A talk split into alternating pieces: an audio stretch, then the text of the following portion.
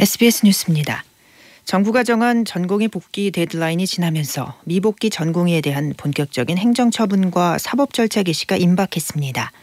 정부는 전공의에 대한 업무 개시 명령이 효력을 확실히 하고자 명령 공시까지 마쳤고 내일부터는 전공의 복귀 현황을 파악해 처분 절차에 들어갈 예정입니다. 지난 29일 오후 5시 100개 수련병원 기준 의료 현장에 복귀한 전공의는 총 565명으로 전체 1만 3천 명 대비 4.3%입니다. 복지부는 연휴 기간 복귀한 이들에 대해서는 추가로 판단한다는 입장으로 연휴까지도 복귀하지 않은 전공에 대해서는 원칙대로 대응할 계획입니다. 하위 평가에 반발해 민주당을 탈당한 김영주 국회 부의장이 내일 국민의힘에 입당합니다. 김 부의장은 SNS를 통해 진영 논리에 매몰된 여의도 정치를 바꾸기 위해 중도층으로 의원을 확장해야 한다는 한동훈 비대위원장 주장에 공감해 입당 제안을 수락하기로 했다고 밝혔습니다. 우리나라 혼인 건수가 최근 10년 새 40% 줄어든 것으로 나타났습니다. 통계청의 2023년 12월 인구 동향과 국가 통계 포털에 따르면 지난해 혼인 건수는 19만 3,673건이었습니다. 이는 10년 전인 2013년 32만 2천여 건보다 40%가 감소한 수치입니다. 혼인 건수가 큰 폭으로 줄어든 것은 결혼에 대한 인식 변화가 이유로 꼽힙니다. 영국 프리미어리그 토트넘의 손흥민 선수가 리그 13호 골을 터뜨렸습니다. 크리스탈 팰리스와 홈 경기에 최전방 공격수로 선발 출전한 손흥민은 2대 1로 앞선 후반 43분 30m가량을 단독 돌파한 뒤 오른발로 쐐기골을 터뜨렸습니다. 3대 1 역전승을 이끈 손흥민은 후반 45분 기립박수를 받으며 교체됐고 경기 MVP로 뽑혔습니다.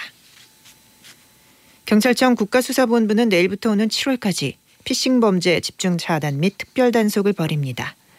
경찰은 이 기간 불법 개인정보 자료, 대포폰, 불법 전화번호 변작 중계기, 미끼 문자 등 피싱 범죄에 이용되는 8개 주요 범행 수단을 집중 차단할 계획입니다.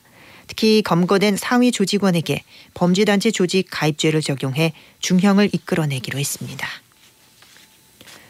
차량 범퍼가 심하게 파손될 정도의 사고를 내고도 사람을 친 줄 몰랐다고 발뺌한 뺑소니 운전자에게 실형이 선고됐습니다.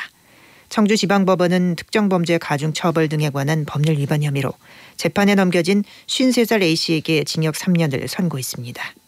A씨는 지난 2022년 11월 오후 5시 50분쯤 충북 보은군에서 차를 운전하다가 앞서가던 전기자전거를 범퍼로 들이받은 뒤 구호 조치도 하지 않은 채 도주했고 80대 자전거 운전자는 사망했습니다. 팔레스타인 가자 지구에서 구호품을 받으려던 민간인이 100명 넘게 숨진 참사를 두고 이스라엘 책임론이 거지는 가운데 미 정부가 가자 지구에 대해 항공을 통한 인도적 지원을 시작했습니다. AP통신 등은 미군이 현지 시간 2일 수송기 석 대를 이용해 가자 지구에 3만 8천 명분 식량을 공중에서 투하했다고 보도했습니다. 그동안 요르단과 아랍에미리트 등이 가자 지구의 항공으로 구호품을 투하해 왔지만 미국이 여기에 동참한 것은 이번이 처음입니다. 오늘은 전국에 가끔 구름이 많은 가운데 충청 남부와 호남, 영남 내륙과 제주도에 낮 동안 비 또는 눈이 내리겠습니다. 오늘 낮 최고 기온은 서울 8도, 대구 12도 등 전국이 5도에서 12도가 되겠습니다. 미세먼지는 중부지방과 호남, 경북과 제주도에서 나쁨 수준을 보이겠습니다. 지금 서울의 기온은 7.3도, 습도는 50%입니다. 이현경이었습니다. SBS 뉴스를 마칩니다. SBS